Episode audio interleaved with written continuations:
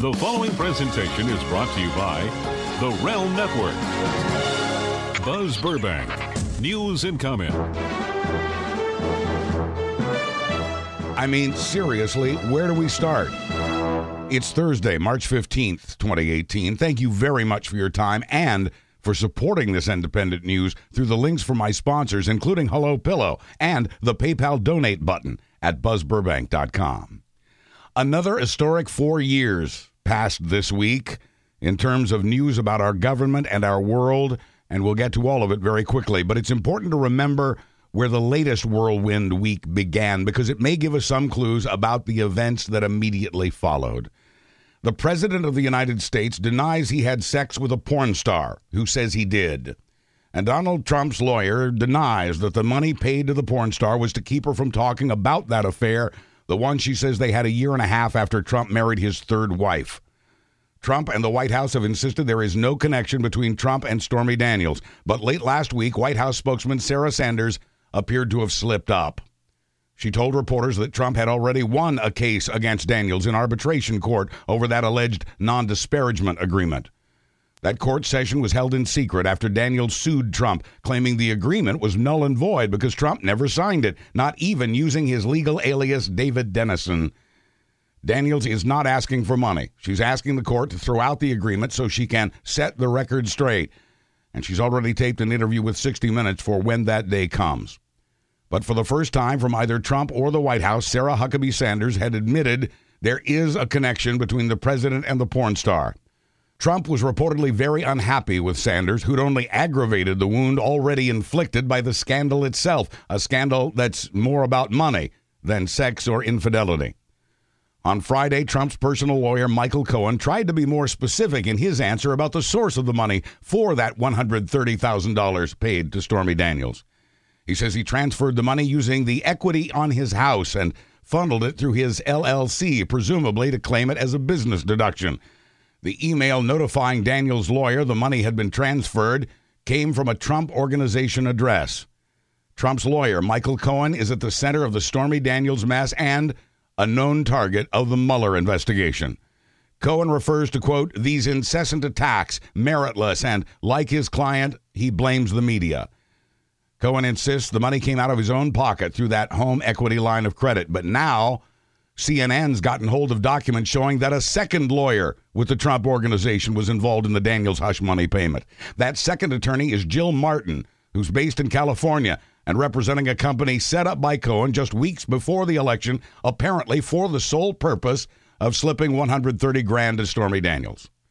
The Washington Post says Ms. Martin filed secret legal documents to keep Ms. Daniels from talking in that arbitration that Sarah Sanders accidentally revealed to reporters. This belies Cohen's claim that the Trump organization was not party to the transaction. Reporters and investigators have been following the money since it appears to amount to an illegal, unreported campaign donation. Real money paid to insulate a political candidate from harm, allowing that candidacy to succeed. So, who paid it is important. From our interesting coincidences department, five days after Michael Cohen paid Stormy Daniels that 130 thou, the Trump organization billed the Trump campaign $129,999.72. That's just 28 cents short of what Cohen had paid Daniels on that same day from his Trump organization email address. A complaint has been filed with the Federal Election Commission as it becomes even more important to know the source of that money. Michael Cohen says he was never reimbursed by the Trump organization nor the Trump campaign. As with the Russia probe, the Stormy Daniels mess has also become a question of what the president knew. Whatever the source of the money, Stormy Daniels has upped the ante. Through her lawyer, she's offered to repay every penny of that $130,000 in hush money by tomorrow. All Trump and his lawyers have to do to collect it is tell the Daniels team what account should get that money. And on Trump, Russia, and women, those three subjects intersected at the 2013 Miss Universe pageant in Moscow. It was in June of that year that Trump tweeted, Do you think Putin will be going to the Miss Universe pageant in November in Moscow? If so, will he become my new best friend? And through the Washington Post, we now know that Trump had sent Putin a typewritten, personally signed letter inviting Putin to attend. In his own handwriting, at the bottom of the letter, Trump added that he was looking forward to seeing the beautiful women on his visit to Moscow. At the time, Trump was also looking to expand his business interests in Russia. He'd been trying to build a Trump Tower in Moscow since the 1980s. Putin never posted at the pageant, but he did send Trump a traditional Russian gift, a lacquered box.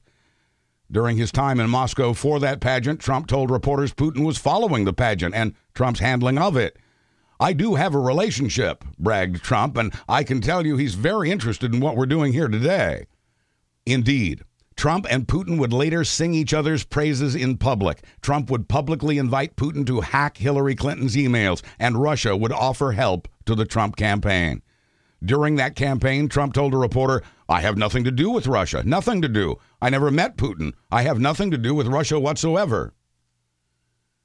It was Trump lawyer Ty Cobb who kept Trump cool when Trump wanted to publicly attack special counsel Robert Mueller. Cobb reportedly accomplished this by telling Trump the investigation would wrap up by Thanksgiving, and then Christmas, and then New Year's. It was Ty Cobb who's advised the president to cooperate with the handling over of documents to the Mueller probe. But lately, Trump's reportedly asked friends if he should change lawyers. And now comes a New York Times report that Trump's in talks with a lawyer who defended Bill Clinton against impeachment. It would be the job of Emmett Flood to help Trump deal with the Justice Department in the course of its investigation. Ty Cobb's job, says the report, might not be affected, or it might. And we don't know what this means for Trump lawyers John Dowd and Jay Sekulow, who are more blustery and less qualified than Emmett Flood. After months of being told the Mueller investigation was wrapping up, Trump is now trying to hire an impeachment lawyer. In the meantime, Trump's current attorneys are trying to negotiate with Mueller that face to face sit down interview on the conditions that the investigation be completed within 60 days after that. Prosecutors say Mueller would never agree to such terms and that he's also unlikely to agree to narrow the questions to a specific topic, as has also been requested by Team Trump. Mueller is in no hurry to sew up his cases. Bloomberg reports that Mueller's practically finished his obstruction of justice investigation, but that he may delay its actual conclusion. All that seems to remain in that obstruction probe are interviews with Trump and his son Don Jr., his daughter Ivanka, and his bodyguard Keith Schiller who accompanied Trump in Moscow in 2013. But the Bloomberg report says Mueller may be looking to bring along other parts of the investigation, including collusion, before tying the whole thing together. Mueller's already indicted over a dozen Russians and more than a handful of Trump associates, several of whom have flipped to become witnesses for the prosecution. Mueller and his 17 prosecutors have already collected and examined nearly one and a half million pages of documents and a pile of electronic devices. But there was no collusion, according to the House Republicans who were supposed to have investigated that, without even notifying the other members of the House Intelligence Committee, much less let them vote on it. The committee's Republican majority agreed to end its investigation. It also declared that while there appears to have been Russian interference, there was no collusion involving the Trump campaign, or at least no evidence of that and they had already written their 150 page report when they announced that conclusion, again, without input from Democrats on the committee and without bothering to collect key evidence or hear from key witnesses. They did not bother to investigate whether Trump had tried to obstruct justice by firing James Comey over the Russia probe. House Republicans also disregarded the findings of the U.S. intelligence community, which said the Russians had shifted at one point from simple interference to favoring Trump over Clinton. It should have been clear from the start that this is where the Republican led investigation would lead, especially since it was arguably run by Intelligence Committee Chairman Devin Nunes, who'd already embarrassed himself trying to prove an untrue claim by Trump that Obama had wiretapped Trump Tower. And so once this new Republican report was out, a celebratory Trump tweeted about the committee's no collusion finding. In all caps, of course. The Republicans in Congress had told him exactly what he wanted to hear. It emboldened Trump for a lot of what followed in this week packed with four years of news. Democrats have responded to that Republican conclusion just as they had after the biased memo aimed at discrediting U.S. intelligence. They've issued what they call a status report, a 21 page document that outlines the work Republicans left undone. Without a majority and without subpoena power, House Democrats say they will continue investigating. But the Democratic response leaves clues as to where their rogue investigation is headed.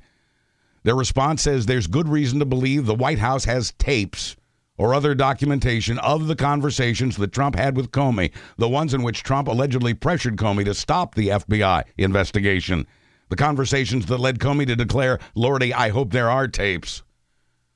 This Democratic posse says it will continue to look into what it calls credible allegations about whether Russians used Trump's businesses to launder money. Quoting lead Democrat Adam Schiff, the American people need to know whether the Russians still have something they can hold over the president's head. The Democrats say they have testimony and documents to show that the Trump organization continued to try to build that Trump Tower in Moscow, that one that Trump has wanted since the 1980s, while the campaign was underway. Officially, though, the only House investigation into Trump Russia is over, at least for now. The House investigation could come back from the dead if control of the House flips in this year's midterm elections. Congressman Adam Schiff says history will judge these Republicans harshly. That history may already be written. More about that shortly. The Senate Intelligence Committee, in the meantime, continues its investigation, as does Robert Mueller. If there was collusion between the Trump campaign and Russia, Trump would have known about it.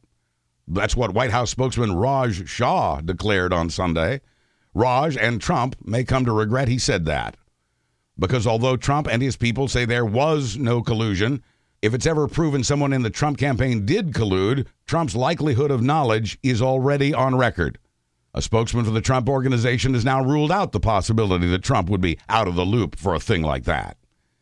And while no court would allow retroactive proof, the statement that Trump would have known will likely haunt both Trump and his spokesman.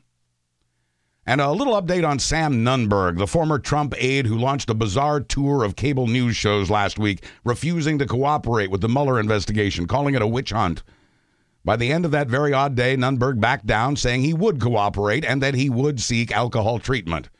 And cooperate he did, testifying for five and a half hours for a Mueller grand jury. Nunberg says he now believes the investigation is warranted.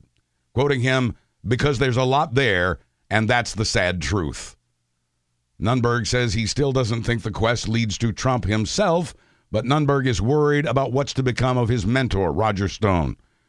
He won't talk about what he said to the Mueller grand jury. Nunberg says he'd, quote, already gotten into enough trouble this week. According to a friend of Nunberg's, he's scheduled to return for grand jury testimony five more times. The attempted murder of a former Russian double agent tied to a company that hired Christopher Steele has gotten the attention of Great Britain, NATO, and the international law enforcement community. Sergei Skripal and his adult daughter were found unconscious on a park bench in the quiet community where they'd settled after being granted asylum in Britain. They'd both been poisoned with a military grade nerve agent, a weapon specifically developed by Russia and only Russia. And while their conditions have been upgraded from critical to stable, the nerve agent contaminated the area, especially a diner where Skripal and his daughter had just dined. Brits who were also there that day have since been urged to wash the clothing they wore and any possessions they may have had with them. A policeman wound up in the hospital because of that contact. British Prime Minister Theresa May blamed the attack on Russians and gave Russia till midnight Tuesday to provide a credible answer. When Moscow responded with disrespect and defiance, Prime Minister May kicked nearly two dozen Russian diplomats out of the UK, accusing them of espionage.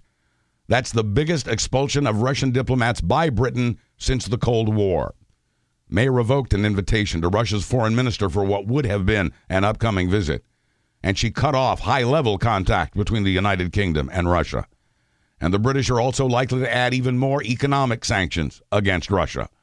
Quoting Britain's foreign minister, it's clear we've got the Russia government behaving aggressively toward people in the UK. Increasingly, I think, he says, we need to classify them as acts of war. British Foreign Minister Boris Johnson says his country is, however, encouraged by the support it's getting from its allies. Yeah, about that. All for one and one for all is essentially the basis for NATO, the North Atlantic Treaty Organization. It's Article 5 in the Charter that an attack on one NATO member is an attack on all. And there are perhaps no two greater allies inside NATO as Britain and the United States. So, about that. Its close ally, the U.S., had just fired its Secretary of State. White House spokesman Sarah Sanders would not place blame on Monday, saying, We're still working through some of the details. Trump on Tuesday said, if we get the facts straight and we agree with them, we will condemn Russia or whoever it might be. Whoever it might be. Trump had taken no action against the Russian attack on the U.S. Why would he respond to an attack in Britain? Our allies and our adversaries were stunned at how weak the U.S. appears to have become. Now, there have been sharp, targeted condemnations from both our UN ambassador and finally, also from the White House. Trump, meanwhile, remains silent on Russia. No tweets about that. You don't have to move a mountain very far. Just moving the mountain a little is a major accomplishment. Last week, we learned that the young people behind the movement for safer schools and tougher gun laws had moved a mountain, prompting action from a Florida legislature that had refused to act for decades. The students did not accomplish all they'd set out to do in Florida, but they accomplished more than the grown ups expected. And they're not through trying. Saturday in Coral Springs, Florida, about 100 people, students from Stoneman Douglas High and their parents and supporters, gathered in a park in the rain to honor the 17 people killed in their school a month ago. They once again read the list of victims' names and once again slammed politicians for not doing more. Quoting 18 year old senior Angelina Lazo, they might not take us seriously, but we know more about our Constitution and our amendments than those currently in office. She praised the companies that have stopped dealing with the NRA and imposing age limits on gun buyers on their own. Quoting a history teacher at Stoneman Douglas, this movement is not going to die. It's spreading like wildfire. The proof of that statement became crystal clear yesterday. Hundreds of thousands of students at thousands of schools across America walked out of their classes to march for safety in both schools and gun laws, or at least to remember the 17 who died in Florida exactly one month ago on that date. In Washington, D.C., students gathered on Capitol Hill to chant, Enough is enough, and Hey, NRA, how many kids have you killed today? There were die ins and voter registration drives and moments of silence. At one Florida high school, students gathered around 17 empty desks and released 17 doves for the most recent lives lost in a mass shooting from a military style weapon. Students in LA wore orange to make their presence known. They marched from Newtown, Connecticut to Parkland, Florida to Columbine, Colorado. They carried signs including, Are we next? The school superintendent in Maine declared an intermission to accommodate the students' determination to be heard and seen. At some schools, at some schools, students were being allowed to leave class for a half hour, but only to talk about grief, not guns. A superintendent in Michigan is allowing instead 17 minutes of silence and 17 balloons released for the 14 students and three teachers who died in Parkland last month. The super in Somerset County, Maine, says students who walk out will be marked absent without permission and will be subject to disciplinary action. Not to be outdone, a Texas school superintendent threatened to hand out three day suspensions. Such discipline could wind up on the students' permanent records, although major universities have already said they will disregard an applicant's punishments for peaceful activism. A school district in Georgia that had taken a hard line softened it to say, okay, you can have your walkout if it's supervised by teachers. And teachers gladly joined those students. Yesterday's walkouts happened every hour at 10 a.m. in the Eastern time zone, again at 10 Central, and so on to maximize press coverage across the country. Another nationwide protest is planned for March 24th, coinciding with the Young People's March on the nation's capital. Also on that date, a march in the hometown of House Speaker Paul Ryan to urge reform in gun laws. The students will march 54 miles to get there to match the distance marched by civil rights protesters in Alabama in 1965. Student activists have already moved a mountain, if only a little, on the subject of guns. They got Florida's lawmakers and governor to raise to 21 the age limit for all gun purchases and to ban bump stocks and to address school safety, however clumsily. But the Florida plan to arm teachers lost what little luster it had after a teacher in California this week accidentally shot a student. It happened during a gun safety demonstration inside a classroom in the Northern California community of Seaside. The teacher, who's also a city councilman and the town's pro tem mayor, had brought his gun to school. That's illegal in California unless you're a sworn law enforcement officer, which this guy also is.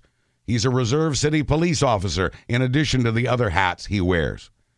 And for all the talk of training teachers, this highly trained officer is also trained in the proficient use of a gun. The bullet or a fragment of it had grazed the neck of a 17 year old boy. Except for the trauma of that, he'll be okay. Two other students were injured by falling ceiling fragments. The teacher slash cop slash mayor has now been placed on administrative leave from his teaching job.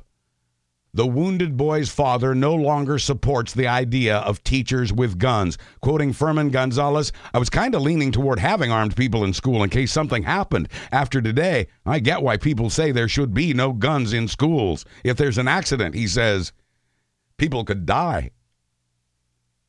That same day in Alexandria, Virginia, a school resource officer accidentally fired his gun in his office. That time, no one got hurt. But two weeks ago in Georgia, a teacher was arrested after he'd armed himself and holed up in his classroom, shooting out a window and shooting at the principal. Florida students had already performed a near miracle, prompting Florida lawmakers to raise that age limit on long gun purchases to 21 to match the already existing limit on handguns. Even Trump questioned the lack of a 21 threshold at one point. But that law and that kind of talk from Trump was the opposite of what the NRA wants. The NRA is accustomed to getting what it wants in the nation's capital and in capitals across the country, including Florida's. So the NRA has filed a class action suit against its old friend, Florida, calling the age limit an infringement on the Second Amendment. Teenagers have filed lawsuits against Florida, calling the new law discriminatory. An 18 year old is even suing Dick's Sporting Goods for refusing to sell a long gun to him, claiming it's discrimination based on age and even religion. The NRA is asking a judge to block the new Florida age limit. That may have been all the Trump administration needed to hear. White House spokesman Raj Shah had told reporters just two days earlier the age limit would be in Trump's proposal. But when Trump's school safety proposals were rolled out Sunday night, that age limit he had mentioned was nowhere to be found. It had been dropped. Trump explained on Twitter it was all about the court cases. He said he wants to see how the courts rule. Besides, Trump tweeted there was not much political support for the idea, he says. If he's talking about weak support from Republican lawmakers, NRA money has a lot to do with that. That money can and has crushed campaigns that oppose the gunmakers' lobby. The National Rifle Association, which had donated $30 million to the Trump campaign, was getting what it wants. Trump had publicly promised he would never let the NRA down. The president's proposal sends federal money to train teachers and other school personnel to use guns. It also sets up a commission, a commission to study some kind of see something, say something network for reporting armed people on the edge. Even Trump's skeptical of that idea, telling supporters Saturday, we can't just keep setting up committees and they meet and have a meal and talk and talk and talk. The Trump plan does call for improvements in the background check system, but without closing any loopholes. One third of the nation's gun owners got theirs without a background check because the law doesn't require it when private dealers are involved. The NRA also opposes closing that loophole. Trump's endorsing a bipartisan plan in Congress that involves red flag or protection orders to help police and family members ask a court to take someone's guns and block them from buying more if they're at risk. Nearly half of all mass shooters had previously shown signs they were armed and dangerous. Also in the Senate, moves to toughen background checks, at least when it comes to a buyer's criminal record. There are already enough votes in the Senate to pass that bill without a filibuster. The bill's already passed in the House, and its sponsor says Trump will sign it. Congress and the president are backing the funding of school violence prevention programs but there is very little talk in Washington about the guns themselves, including and especially rapid fire weapons and high capacity magazines. The kids are talking about it, though. It will be on Betsy DeVos and others to implement Trump's school safety program. Trump put DeVos in charge of the nation's public schools, even though she had labeled public education a dead end. As was the case in her confirmation hearing, DeVos had trouble answering even the most basic questions in a 60 Minutes interview that aired Sunday night, a clip of which went viral on social media. When asked if she had seen the bad schools in her home state of Michigan to try to improve them, DeVos answered, I have not. I have not intentionally visited the schools that are underperforming. Maybe you should, said interviewer Lesley Stahl. Maybe I should, DeVos answered. On another matter, DeVos uttered this gem, quote, I hesitate to talk about all schools in general because schools are made up of individual students attending them. Whatever that means. The White House becomes one big going away party. Tales of turnover, torture, and nuclear weapons, plus Bob Seska. After this. Just a quick reminder here to do your online shopping by using and bookmarking the Amazon link at buzzburbank.com. This production gets a small commission from Amazon when you do that, so it's very important to shop through that link for either home, school, church, or office. Now, if you'd prefer not to use Amazon for any reason, please support this free newscast through the PayPal donate button or my other sponsors. You'll find them on my page at buzzburbank.com. Rex Tillerson has probably sensed, at least since the time he called Trump a moron, that his days were numbered as the nation's Secretary of State. He just didn't know what the number was and wanted it to be higher. Asked about it earlier this year when there were rumors Tillerson would resign, he pledged to stay on at least through all of 2018. That pledge turned out to be only good for a couple of months. Last week, Tillerson was on a kind of apology tour, visiting African nations for a little goodwill after Trump's S-hole countries remark. Reporters followed Tillerson on that tour and at one point asked him about the chances for talks with North Korea. We're a long ways from negotiations, said Tillerson. It wasn't a long way. It was the next day. Once again, Tillerson had misjudged the passing of time.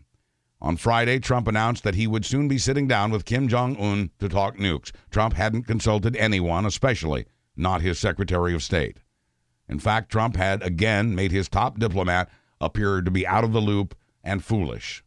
And it wasn't the first time. Trump had undercut Tillerson time and again from day one on everything from climate change to trade policy to Russian interference. It was also on Friday that Tillerson got a call from D.C. indicating the secretary was about to get canned. Tillerson reportedly got a call from White House Chief of Staff John Kelly informing him there would perhaps soon be a presidential tweet about him, Tillerson. It was as if Secretary Tillerson was being given a chance to resign on his own. To the State Department employees traveling with him, the Secretary reportedly vowed once again to hang on to his job. But Tillerson cleared his schedule in Africa on Saturday, according to the State Department, because he was not feeling well. He was back at work on Sunday in Kenya, but then decided to cut short his trip, still not feeling well. On Monday, British Prime Minister Theresa May blamed Russia for a recent nerve agent attack in England. Tillerson asked about that as he headed back to Washington. Perhaps feeling at that point he had nothing to lose, Tillerson said the attack, quote, clearly came from Russia. Tillerson called it, quote, a really egregious act and said it would again certainly trigger a response. And once again, Tillerson had miscalculated what Trump's response would be. On Tuesday morning, Tillerson's plane touched down in D.C., and he got another call indicating his time was up. It was John Kelly again, giving Tillerson another chance to quit, but Tillerson had decided he wanted to make Trump fire him. It was just a few hours after that that the Washington Post reported that Tillerson was out to be replaced by Mike Pompeo, who has already headed Trump's Homeland Security Department and more recently the CIA. Within a couple of hours after that Post report, Trump confirmed it. In a tweet, of course. Trump had just fired a cabinet secretary publicly on Twitter. The president had avoided telling Tillerson face to face. According to one of the State Department undersecretaries, Tillerson was, quote, unaware of the reason. Quoting the undersecretary, he had every intention of staying.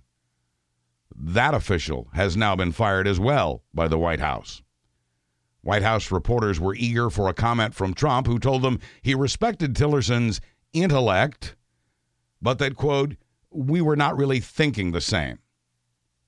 Trump said he and Mike Pompeo have a similar thought process, perhaps one less intellectual.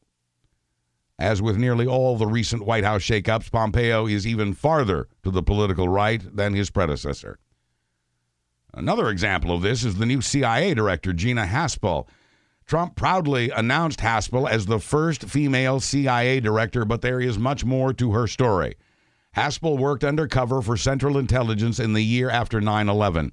It was Haspel who oversaw the torture of at least two terror suspects, and it was Haspel who helped destroy the videotapes that documented those brutal interrogations at a secret U.S. prison in Thailand. One of the suspects got his head bashed repeatedly and was waterboarded 83 times before they decided he had nothing to contribute. Gina Haspel oversaw that, and now she runs the CIA. Democrats didn't want her elevated to deputy CIA director, as she was when Trump got to town. They certainly don't want her as the CIA director. Neither does Republican and former war prisoner John McCain. Now, more than 20 senior officials have left the Trump White House. When we all awoke Tuesday morning, the total body count was 51. 51 White House officials had departed their jobs by just over a year into the Trump administration. Tillerson's firing made it 52. The firing of his deputy made it 53. And then a report that Trump's personal assistant in the White House had been escorted off the property for lack of security clearance. Mr. McEntee became the 54th departure, bringing the average to nearly one a week, about the same as on the TV show The Apprentice. There's a reason longtime Trump aide John McEntee couldn't get that clearance. He too is under investigation by the Homeland Security Department for serious financial crimes unrelated to any of the alleged corruption by past and present members of Team Trump. If McEntee can avoid prison, he will apparently land on his feet because despite the criminal allegations, he's already landed a job on the Trump 2020 reelection campaign which is already underway.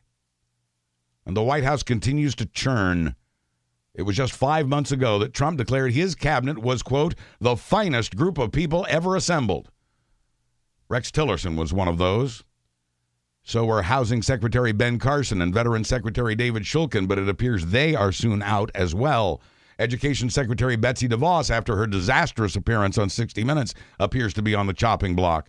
EPA Chief Scott Pruitt and Interior's Ryan Zinke have reportedly been called into the White House woodshed for their own mini scandals.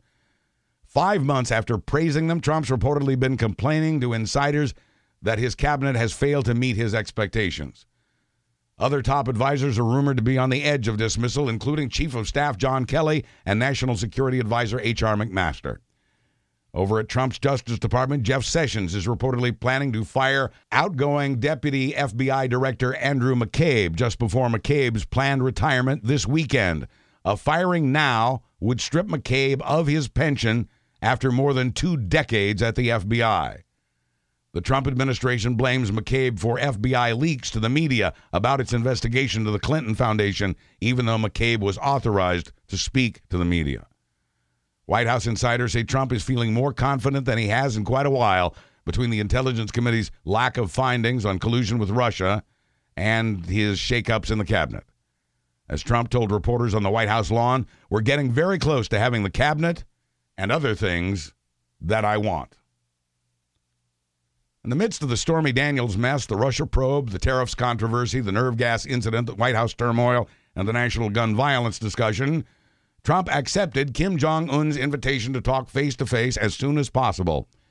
As part of its offer, the Pyongyang government has agreed not to respond when the U.S. and South Korea conduct their upcoming mutual training exercises in the region. Trump immediately accepted that invitation and left it to South Korean officials to explain it to the press in the White House driveway. Trump made the decision without consultation from a dazed White House staff. It was afterward that the White House started adding conditions not offered by North Korea, including that it immediately stop testing missiles and nuclear weapons.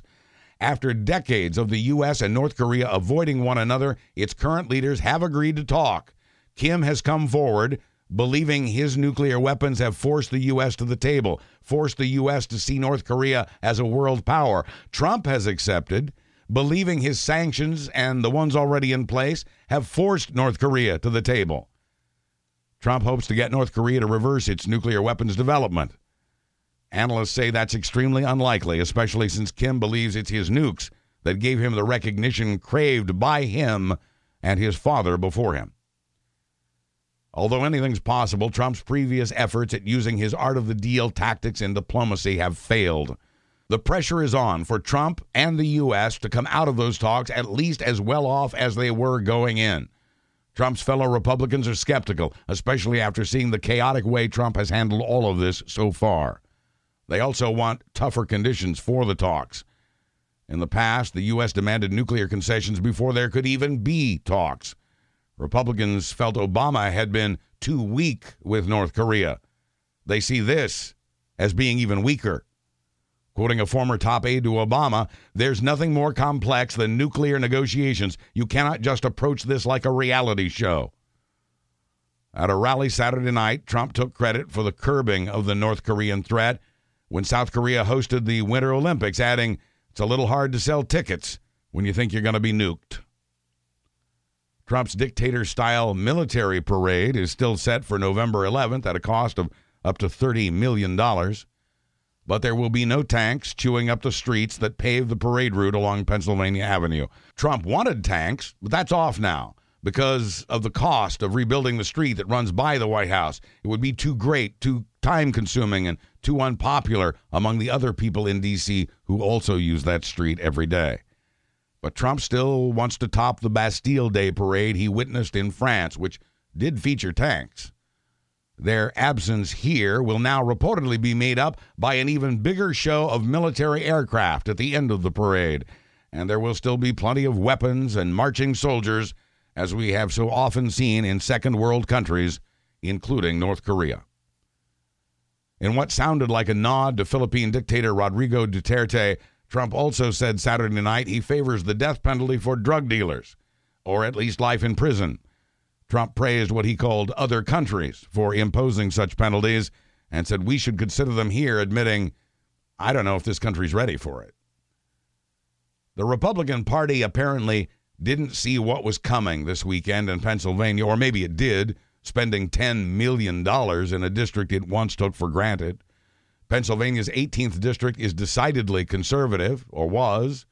Its recent congressional representatives had won their races by 20% margins or greater. Donald Trump won that district with a 20% margin. But in Pennsylvania's 18th district this week, there was no margin, at first, at least not on election night. The Republican advantage had evaporated, and the congressional race between a Republican and a Democrat ended that night too close to call with the Democrat holding only a microscopic lead. As the absentee ballots were counted, Republican officials prepared to file papers demanding a recount. But once those final ballots were counted, Democrat Connor Lamb's lead became insurmountable. Lamb had claimed a victory that was his for a host of reasons, from coal jobs to ethics to Trump. But he didn't target Trump in his campaign. Lamb targeted Paul Ryan and the House Speaker's plans for Medicare and Social Security. That a district would flip in solid Trump country gave encouragement to Democrats who say there are 110 more districts in which they believe their chances are even better, improving their chances of taking back control of the United States House of Representatives.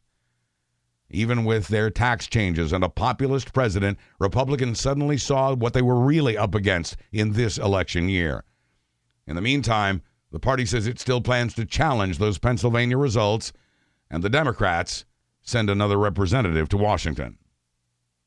Salon.com's Bob Cesca also sees the Pennsylvania election results as a warning to Republicans. Never one to hold back, his commentary this week is a barn burner. Bob? Thank you, Buzz. If you haven't watched Donald Trump's weekend rally in support of apparent loser Pennsylvania's Rick Saccone, don't bother. Just turn on Fox News and watch it at double speed for a few minutes and you'll get the general idea. Trump's rallies have always sounded like Captain's spazzy McMethmouth doing his best impression of a far right AM radio belcher by way of a Fox News pundit. This latest rally, however, was more coked up than ever, sounding as if Trump snorted all of the Adderall and washed down the drip with a tanker truck of Red Bull. Frankly, it's amazing his shriveled necrotic heart didn't explode five minutes in. If it had, I'd still be giving it a standing ovation several days later. But his heart didn't explode, and the Sherlocks inside the Republican Party still haven't figured out that there's an enemy within, within the Oval Office. The entire reason why Trump had to travel to the Pennsylvania 18th Saturday night for another of his shrill meets vulgar rallies can be directly correlated with Trump's horrendous behavior, not to mention his corruption, immorality, misogyny, racism, and his traitorous links to Russia. Indeed, 100% of the reason why Republicans have been losing or coming closer than ever to losing in various special elections is directly due to Trump's obnoxiously unpresidential diarrhea of the mouth, his stream of consciousness motor mouthing, his insatiable thirst for sweet, sweet applause. Thanks to the previous administration, Trump's GOP has had a relatively robust economy on which to run, but Democrats have either won in GOP dominated districts previously dominated by Trump, Romney, McCain, and Bush 44, or the Democrats have scored substantial and unprecedented vote gains over previous years. Rick Saccone, for example, previously won re election with 60 to 70% of the vote. Trump won Pennsylvania's 18th district by 20 points in 2016. It's already being seen as the canary in the coal mine for the GOP's prospects in November. Of course, the Republican Party will never wise up about Trump. The party will continue to French kiss this monstrous bag full of monkeys until the bitter end. Meanwhile, Trump seems as if he'll never in a million years wise up either. Don't forget the Trump rule Trump always makes things worse for Trump. His loudmouth tastelessness is part of his brand now, and, being Trump, he'll never abandon his brand, as toxic as it is to both his presidency and his party. We can therefore expect many more rallies that do nothing but fluff his dwindling base while horrifying the normals. And it's a small chunk of the normal vote that'd help win these special elections. Instead, Trump instinctively drives away everyone except the die-hard MAGA hat faithful. And he can't win a goddamn thing with the racist a hole vote, even in deep red states and even deeper red districts. The election results speak for themselves there. But it's too late for Trump. He'll never pivot to being more presidential, especially given that his mockery of presidentialness has become a new bit for his rallies. While the damage to the presidency as an institution will take years, perhaps decades to repair, the damage to the Trump presidency has been indelibly carved into his political gravestone by Trump himself. And even if he suddenly snapped and began to get his shit together, it'd be a futile gesture given the ever growing menu of crimes, corruption, and cruel whimsy he stacked up since he first ascended that garish nouveau riche escalator in Trump Tower to announce his candidacy. Trump has already manufactured his legacy, whether he likes it or not, and it's a fury roadish hellscape of tragedy and pain. As with the Tea Party before it, the Republican mission to win at all costs has only succeeded in a near term presidency, but long term disease and dysfunction. Once again, they've mistaken decibel levels for electoral support. But just because Trump sold thousands of red hats to angry upper middle aged white guys doesn't mean his support among 30% of the voting population will translate into future wins. Instead, and in years to come, Republican leadership will have to swat down Trumpists with the same level of aggravation with which they've had to swat down Tea Partiers in the years after the 2010 midterms. How many Republican leaders will succumb to the coke fueled grievances and rageaholism of Trump's cosplaying hatchlings? Whatever number you come up with, it's probably low. They've stupidly allowed the orange tail to wag the big red dog, and they'll privately regret it if they haven't already, and I suspect they have.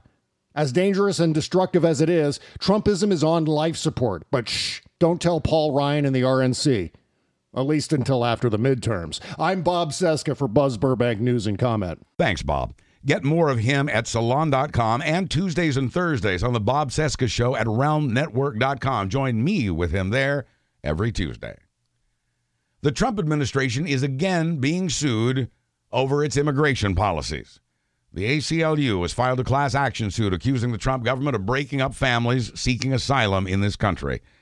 The American Civil Liberties Union had already filed a case accusing the Trump administration of this in the case of a little girl who was taken away from her family in Chicago and placed in a San Diego detention center. The ACLU says things of this sort have happened to hundreds of families, and it has other examples. Mississippi is now facing lawsuits after passing the nation's toughest anti abortion law. Under that law, Mississippi doctors who perform abortions after 15 weeks of pregnancy can be fined and lose their licenses, no exceptions for rape or incest. Democrats say the new law hurts women by forcing them to, quote, have babies they don't want and then to stigmatize the resulting single mothers. The head of a women's health group in Jackson, Mississippi, says she will now be forced to refer patients to clinics in other states, which is why she is filing that lawsuit against the state of Mississippi.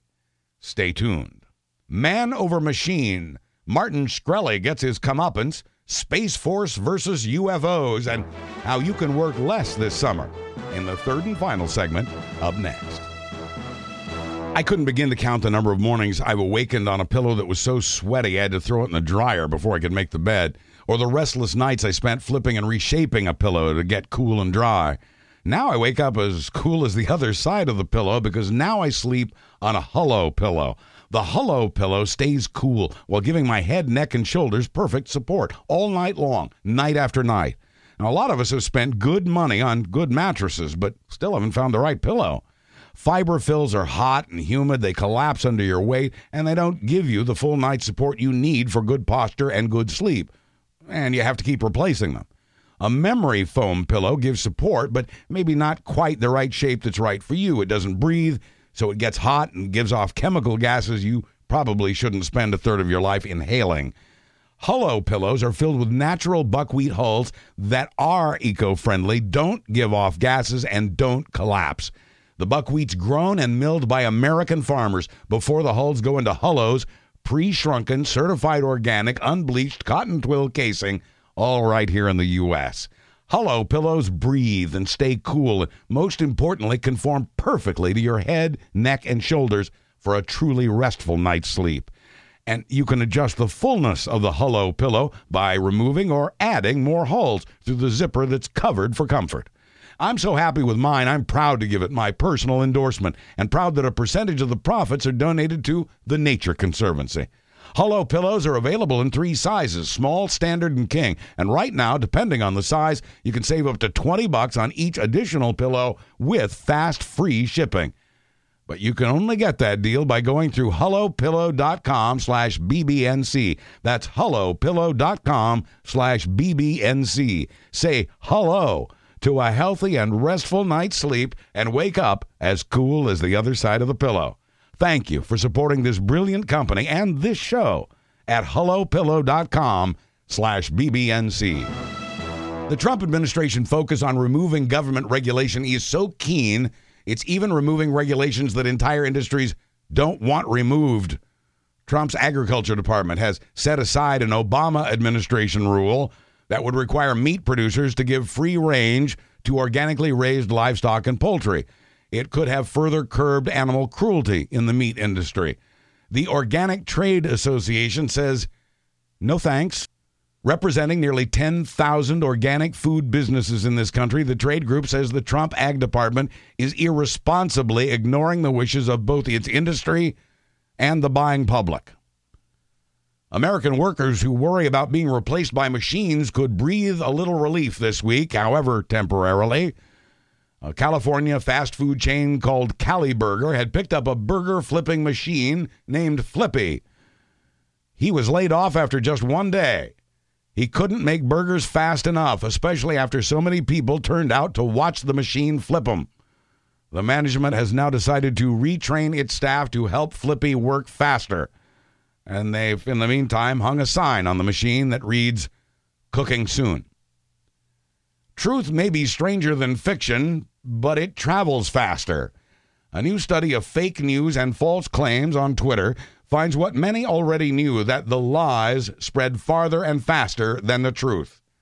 And it found that falsehoods perpetrated by humans spread farther and faster than those created by bots. And when bots post fake news, it's humans that spread them. Researchers at MIT studied posts that stated the truth and measured their reach while also watching false posts and measuring their spread. Falsehoods were 70% more likely to be retweeted. In the words of American author Mark Twain, a lie can travel halfway around the world while the truth is putting on its shoes. Fans of Wu Tang Clan and human decency rejoiced this week at the news that once snarky billionaire Martin Shkreli was going to prison for seven years. Shkreli's the guy who jacked the price of a life saving drug to 50 times its price when he'd acquired the rights to it. He also bought a rare recording by the hip hop group Wu Tang Clan, so rare there was only one copy of it. Shkreli said he bought it to keep anyone else from hearing it. Later, he put it up for bid on eBay because he needed the money. Because a week before he was sentenced, he was ordered to surrender that CD along with the rest of his seven and a third million dollars of remaining assets. Throughout his trial, which he had called a witch hunt, Shkreli continued to smirk, ridiculing his prosecutors who were after him for defrauding investors out of $11 million. He also had to give up a Picasso and his share of that pharmaceutical company. In the end, Shkreli stopped smirking. Sporting the beard that he has grown in prison and wearing his prison blues and a brownish undershirt, Shkreli slouched at the sentencing hearing, resting his beard against his chest with his hands folded in his lap.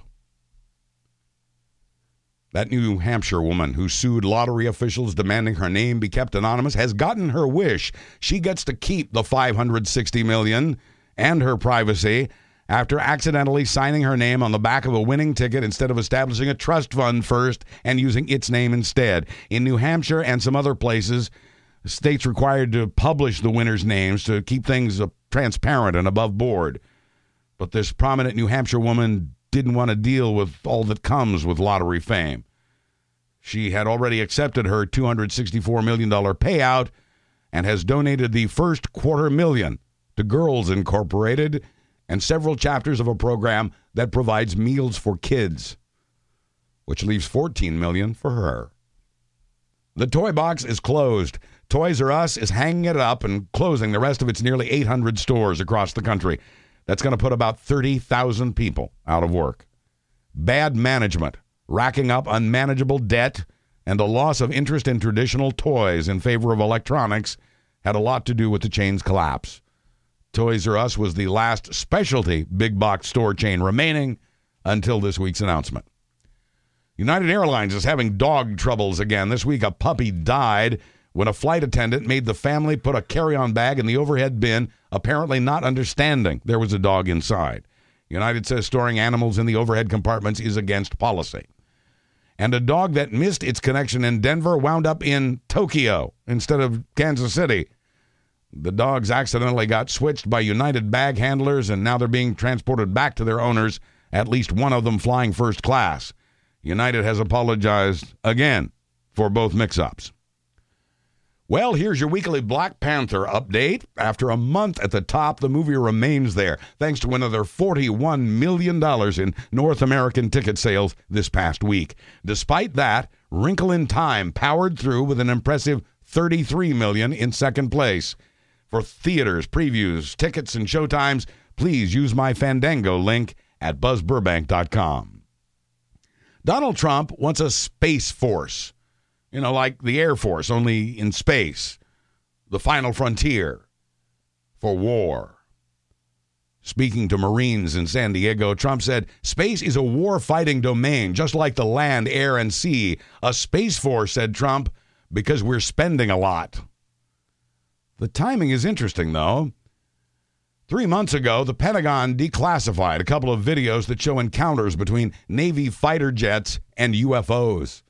The videos show objects, white and about 45 feet wide or long, that appear to be far superior to anything in the arsenal of the United States or its allies. They appeared from above 60,000 feet and dipped as low as 50 feet above the surface of the oceans on both coasts. In at least one case, these objects appear to be part of a fleet of identical objects. The videos are evidence of two of the more than one dozen reports by pilots and or radar operators. 3 months after the release of those videos, no one is investigating.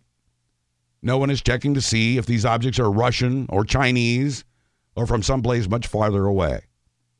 Even the Pentagon treats them as isolated events rather than as part of a pattern.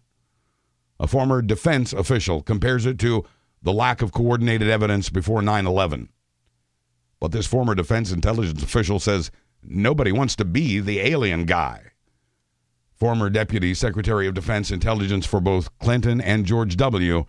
says it's time to stop snickering at UFOs. SpaceX's Elon Musk, meanwhile, plans to send a spacecraft to Mars and to have it in space within the next year. Musk told the South by Southwest Tech Festival in Austin this week, We're building the first interplanetary ship right now. Built as another reusable craft, Big Falcon is expected to make short test runs in the early part of next year. Musk hopes to land the ship on Mars in 2022, less than five years from now. That first landing will carry cargo to, as Musk puts it, plant the seeds for a habitable environment where he hopes businesses will flourish. Time finally caught up with Stephen Hawking, but he led it on a chase for more than 50 years. With perhaps the world's greatest mind, Hawking was told at 21 that he had only a year or two to live with Lou Gehrig's disease. He lived 55 years beyond that. He went right to work on a physics PhD at Cambridge and authored a book that made him a mentor for the scientists and science buffs who idolized him. In his wheelchair and with his synthesized voice, Hawking became so popular as a physicist, it landed him roles on Star Trek and The Simpsons. He was known for his sense of humor nearly as much as for his science. He even named his book A Brief History of Time. In it, he used plain English to explain the Big Bang Theory, black holes, and so much more. For his admirers and his family, his time in history was too brief. He's survived by three children who remembered him with his own words. It would not be much of a universe if it wasn't home to people you love. In Georgia, five county waste disposal workers sorted through the town's trash trying to keep an eye out for a black bag in a sea of black bags. A woman reported she'd accidentally thrown out some jewelry. $100,000 worth of jewelry. Timing was crucial. The woman had called just before a load of trash was about to be dumped into the landfill, a nine ton load of trash. The workers say it was sheer luck and timing that they found the woman's jewelry. It was, of course, the last bag they checked. And finally, this summer, you can tell your neighbor why you now only mow your lawn every other week or so. A new study by the U.S. Forest Service shows that pesticide free lawns that get mowed once a week have very few bees. The study found that the less frequently such a lawn is mowed, the more food pollinating bees. Without bees, we'd lose apples, pears, peaches, strawberries, onions, cashews, avocados, green beans, celery, cherries, coffee, and dozens of other foods. And the bee population's been dwindling from disease and pesticides and climate change. Mowing your lawn less can help save the bees, says the Forest Service. Their study found that a poison free lawn mowed every two weeks draws more bees. Every three weeks, says the study, draws more kinds of bees. So tell your neighbor that. I'm Buzz Burbank. Thanks for listening and supporting my sponsors at buzzburbank.com. I'll be back next Thursday with another Buzz Burbank news and comment.